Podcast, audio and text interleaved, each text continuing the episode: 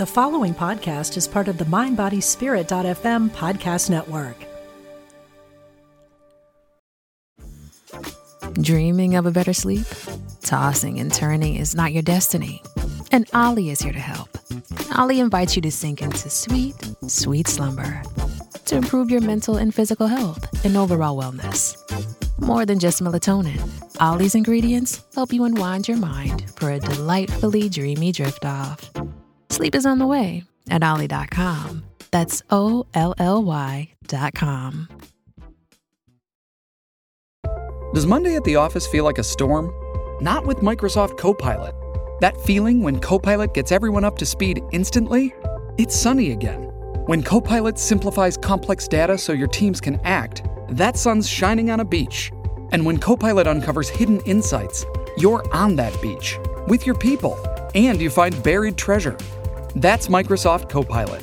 Learn more at Microsoft.com/slash AI for all. Empower Radio presents The Miracle of Healing with Lisa Campion. Meet healers, learn different modalities, and hear empowering stories of people on their healing journey. The Miracle of Healing on Empower Radio. Here's your host, Lisa Campion. Hello, I'm Lisa Campion, and this is The Miracle of Healing on Empower Radio, where we come together to discuss all types of healing, which is something the world needs now more than ever, right? Um, so if you're new to my show, I just really want to welcome you. And if you've been listening for a while, I'm super glad you came back. Today, we're going to talk about what happens when our life unravels. I mean, I don't know about you, but I've been through stages where I've had a total life crash and burn, you know, like nothing, nothing left. Um, and I'm, I'm sure we've all had those moments where we're struggling, we're hurt, we've been, we're feeling upside down. Um, and right now, in the middle of this pandemic and sort of the aftermath of that, I think it's even uh, more prevalent than ever to have that unraveled feeling. Today, we are going to talk to author, coach, and business and marketing strategist Stephenie Zamora, who wrote this beautiful book called Unravel about her journey into the dark night of the soul and what happened to her when she really lost everything and had to reinvent herself and, and pull herself out of out of that crash and burn. So welcome so much to the show Stephenie. Thanks for being here. Yeah thank you so much for having me. So what happened to you honey? Like what happened? What was your unraveling moment? It sounds epic and yes it was. it. i'll I'll give a high level overview. So in 2014, my life was really in an amazing place. My business was thriving. I had an amazing team. I knew what I was doing. I was making good money. And I was really stepping into who I felt like I was here to be. And at the end of that year, I realized the relationship that I was in just wasn't right for me and ended that relationship. He began stalking me and a couple weeks later ended up committing suicide.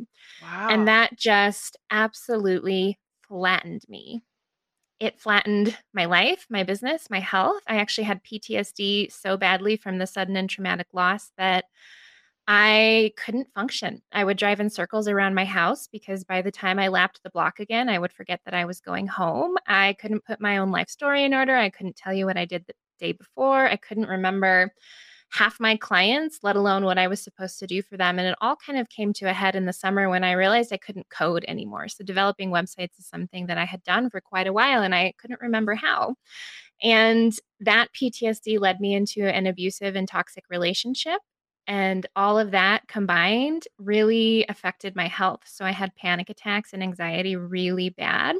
I would panic so bad that I would bruise my own hands because I wouldn't realize how much I was rocking and shaking and screaming. I had adrenal fatigue so bad it would exhaust me to walk from the couch to the kitchen, severe back and hip pain. And then I actually developed dysphagia. Which, mm. for anyone who doesn't know what that is, it's when you stop swallowing. And I couldn't swallow even my own saliva for nine days. I had one IV in the middle of it. It literally almost killed me. And in that time my business died. I mean i couldn't i didn't have the energy i didn't have the mental capacity i didn't have the i wasn't in myself or my business anymore. So my business came to a halt had to file bankruptcy and really just got turned upside down and had to go on a deep healing journey. Wow that is so intense. I mean that's a lot of trauma. Yes very yeah quickly and stacked. very quickly. Wow how about it? And um, I mean, I, it sounds like you know um, because I've been working as a spiritual counselor for 30 years now. And um, people always seem like they want to have a spiritual initiation. Like they they go to the sweat lodge, they lick the tree frog, they take some ayahuasca, they do something to initiate a spiritual initiation. I'm always like, oh boy, because I think the real spiritual initiations are like what you just said. Yeah. We don't ask for them. We don't like them. We don't, we barely survive them. Like the real initiation almost kills you. I think it, like what happened to you, it's like when you come out the other side of that, you're literally not the same person that you were when it went exactly. In. There's so much death and rebirth. And I think that was the hardest part for me this whole idea of reorienting. I had mm-hmm. to get really comfortable with because I was changed so quickly at my core, but life kept trucking along, right? Mm-hmm. Everything kept moving forward. And then I went through more and more loss, more and more death and rebirth, more and more trauma. And so, really trying to reorient to myself and my work and relationships was possibly the most difficult part of it. I, I think that's hard to understand when we're in it. We think that the fall is the hard part. Mm. We think that rock bottom, we think that losing everything is the most difficult aspect of it, when really it's that reorienting and making the choice to rise up and heal and come back, but also step into what's next and adjust everything around you to really match who you've become. Right. Yeah, and I think that's a profound change. And so as we shift our frequency and who we are on the inside, the world has to change on the outside to match that. And that's that can be ugly, right? And difficult. Yeah. Yeah. yeah, and there's a lot more loss. I think that's why we're so scared of it. I know I was. I had already experienced so much loss that it was hard to then face consciously, okay, who am I now and what's no longer serving me? I killed off massive parts of my business. I let go of a lot of relationships and friendships and communities.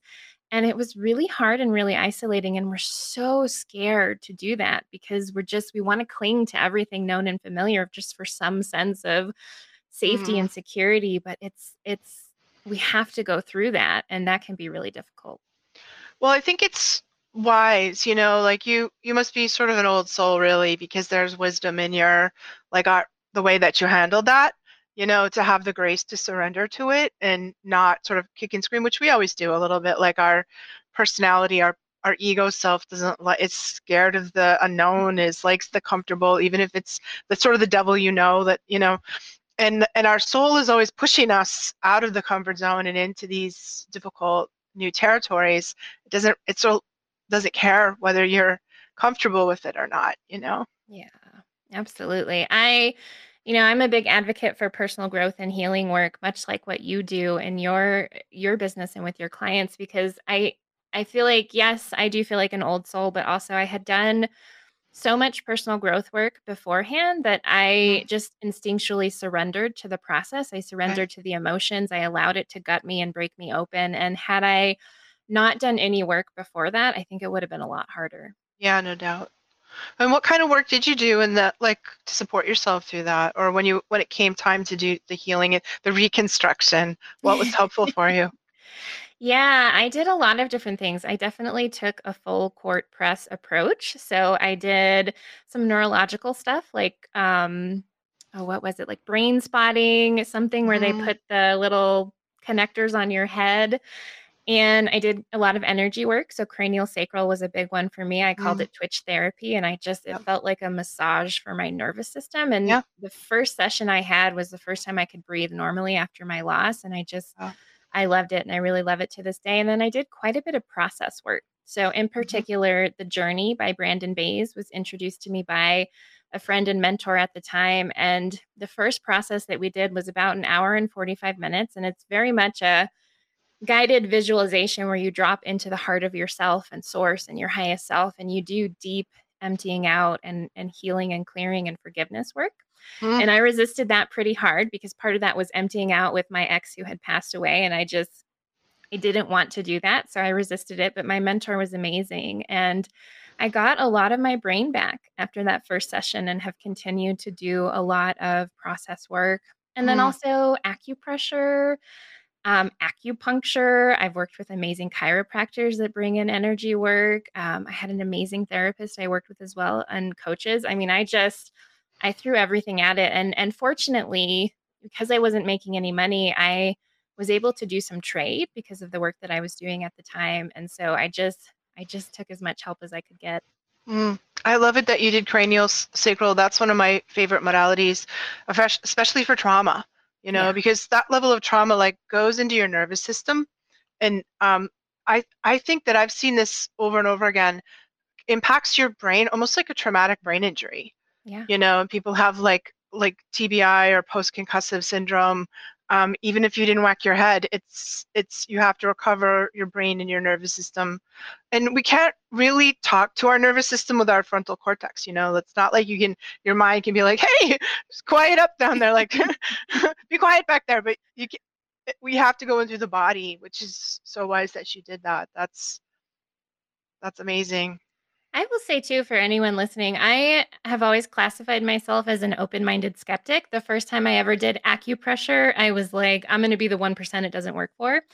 Even though I'm very spiritual and I'm very open, I I've always come in with a little bit of skepticism. And so I mm. did that throughout my healing, but I will say I think the most important thing that I did was even if I had skepticism, I always set that to the side because when we wrap our energy up in resistance, then we can't get as much out of what it is that we're doing. And so going in with just openness and okay, I'm here and I'm open to whatever I'm going to experience or whatever they guide me through, I think makes a huge difference.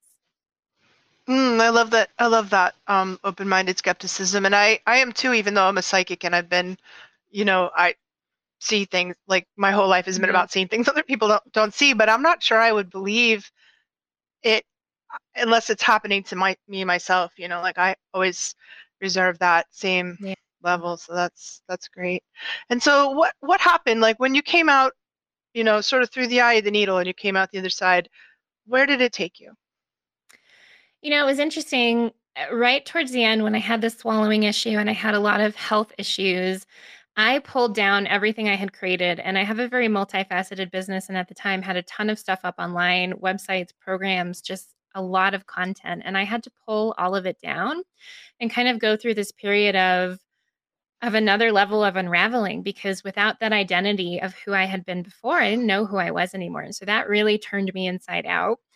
And I just I sat in the emptiness and I was very committed to seeing it through at a level that I don't think most are able or or willing. And I say that because I had a lot of privilege in the sense that I didn't have a partner at the time after I left the abusive relationship and I didn't have kids. I had two cats and I was willing to see it through. And so I actually stopped worrying about whether or not I was going to pay my bills every month.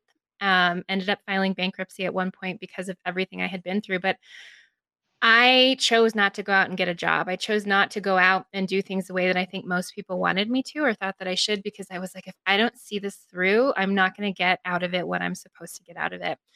And it was a few months after running out of money. I was actually in the middle of Iowa with my mentor. Thank goodness someone was with me and could help me out. But I ran out of money and I just I I saw it through and I started having more awarenesses. I started having a whole new body of work dropped in I started working and meeting new people that just helped me really start to put things into perspective in a different way and was able to again reorient to my work from this new place and really land in okay I'm not done with this healing journey, but I know who I am now and I have a sense of who I'm becoming and how can I really feed that person and feed what's coming alive inside of me and lean into it more and more.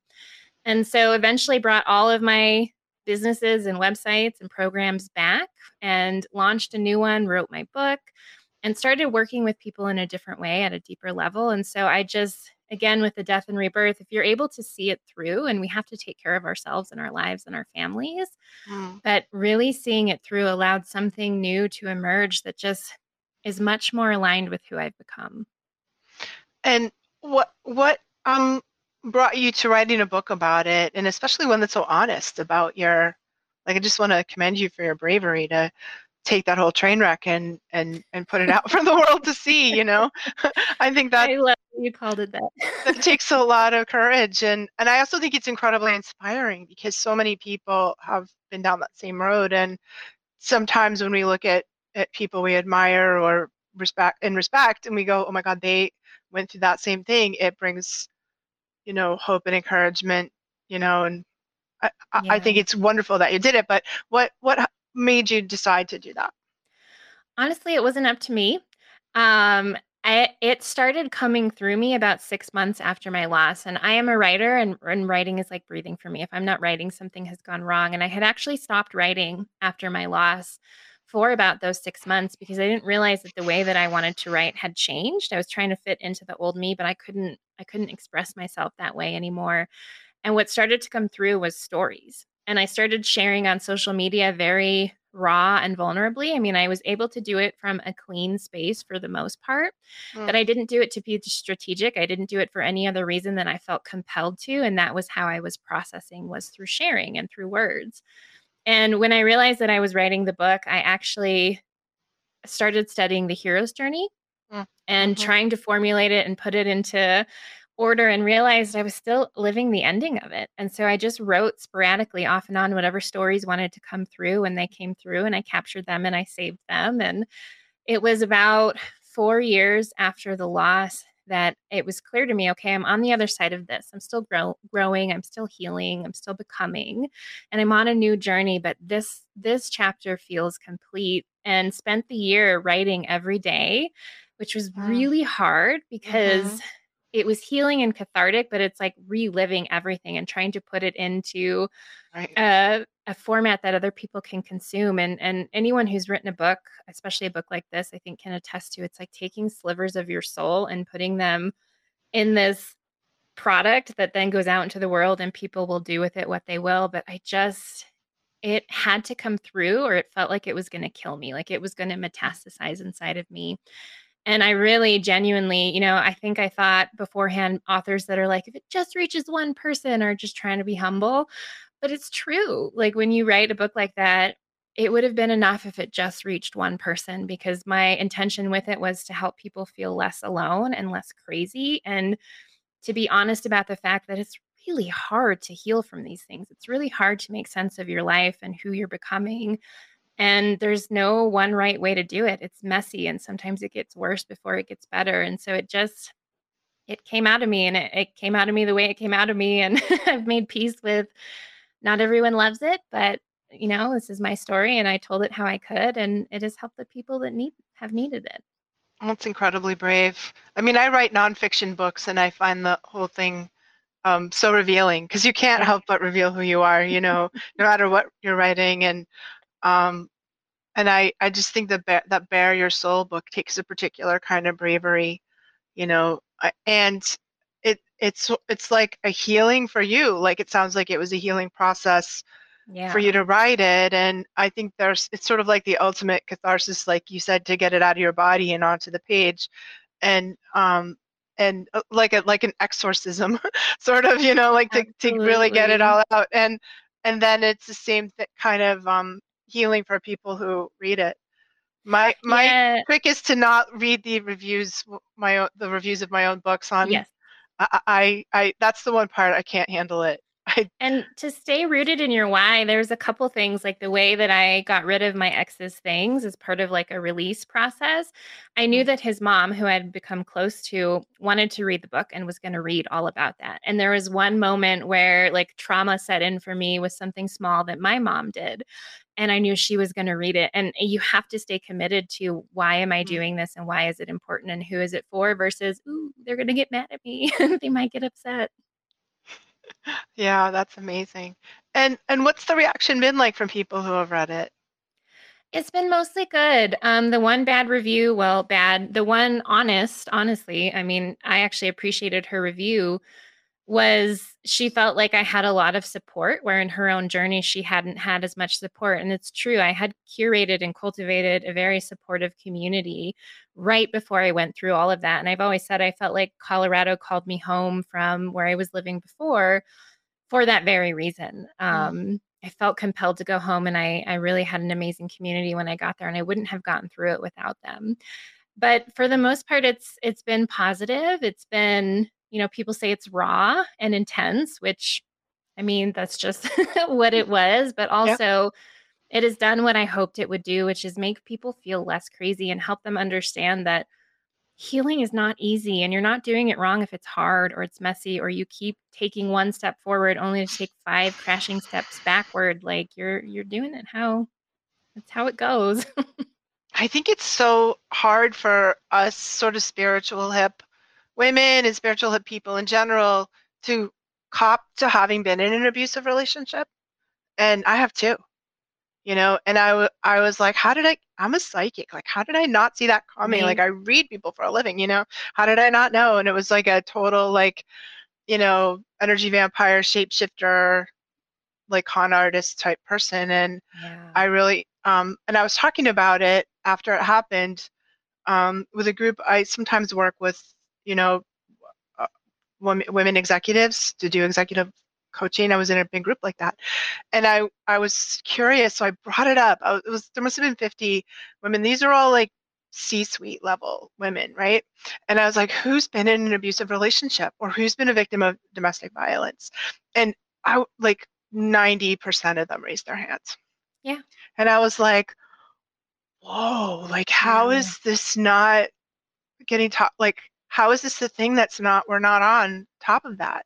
Yeah, you know? it's so interesting. You know, I'm I'm very intuitive as well. I wouldn't classify myself as psychic, but I can read people really well. And my ex who excuse me, my ex who passed away, he always felt like a fuzzy black hole. I could never read him. It was never a no. It was just be careful. This is going to be intense. And something I learned about after everything I had been through is this concept of energy boundary rupture and post traumatic growth work. And so the person I ended up with from the PTSD was a drug addict. He was abusive and controlling and manipulative. And I would have told you he was the love of my life. And when I learned about energy boundary rupture, it made sense to me because that's when the trauma is so intense that it ruptures the boundaries between realms or consciousness.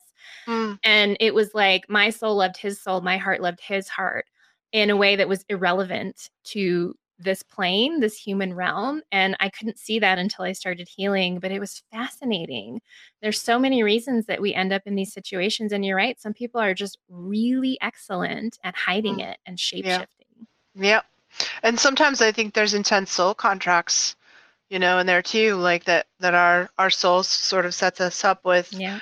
um for all the lessons that we get, um, whether it whether it's about learning like extreme boundary setting or um how how to really advocate for ourselves. There's so much we can learn like you have, you know. Yeah, absolutely. Mm. And what about um how do you think that this work that you've done translates into this time that we're living in right now? It just seems like everybody's facing yes. even more intense unraveling, right?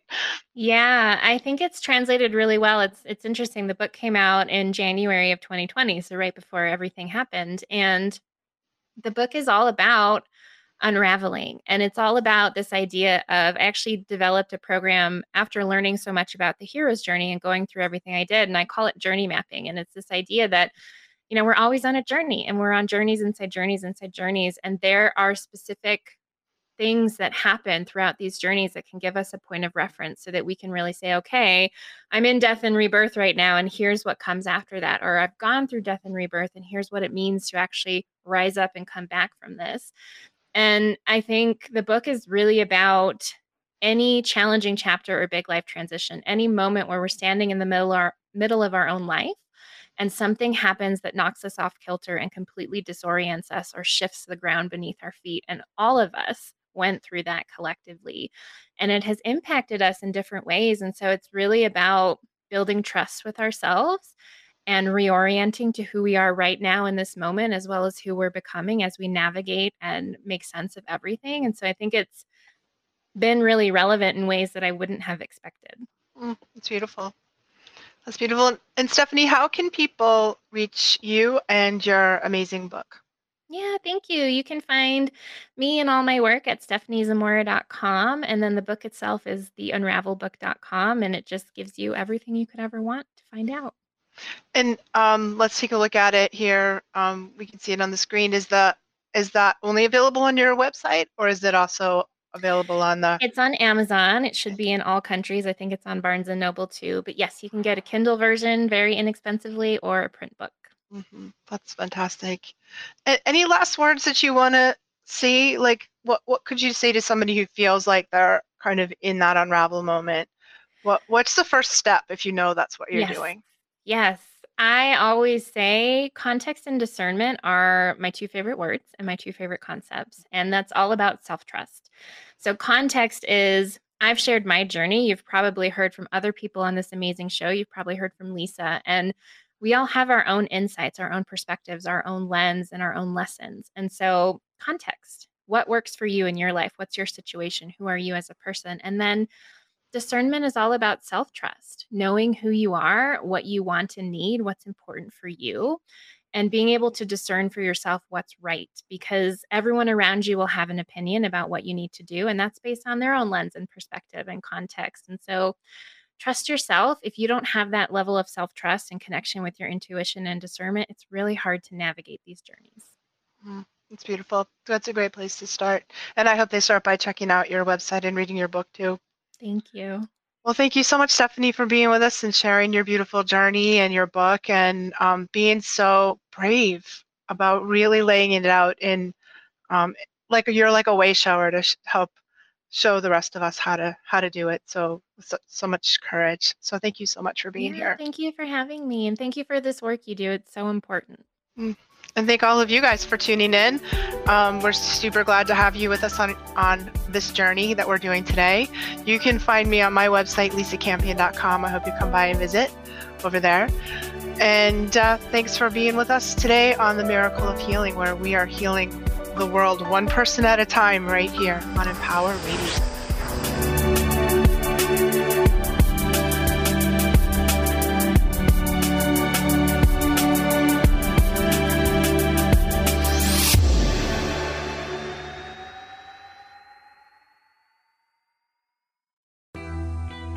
I'm Suzanne Giesemann, and if you've ever wondered about life after death or if it's possible to connect with a higher consciousness, I invite you to join me for my podcast, Messages of Hope. It's my mission to share with you that our loved ones who have passed are always with us and we are so very loved.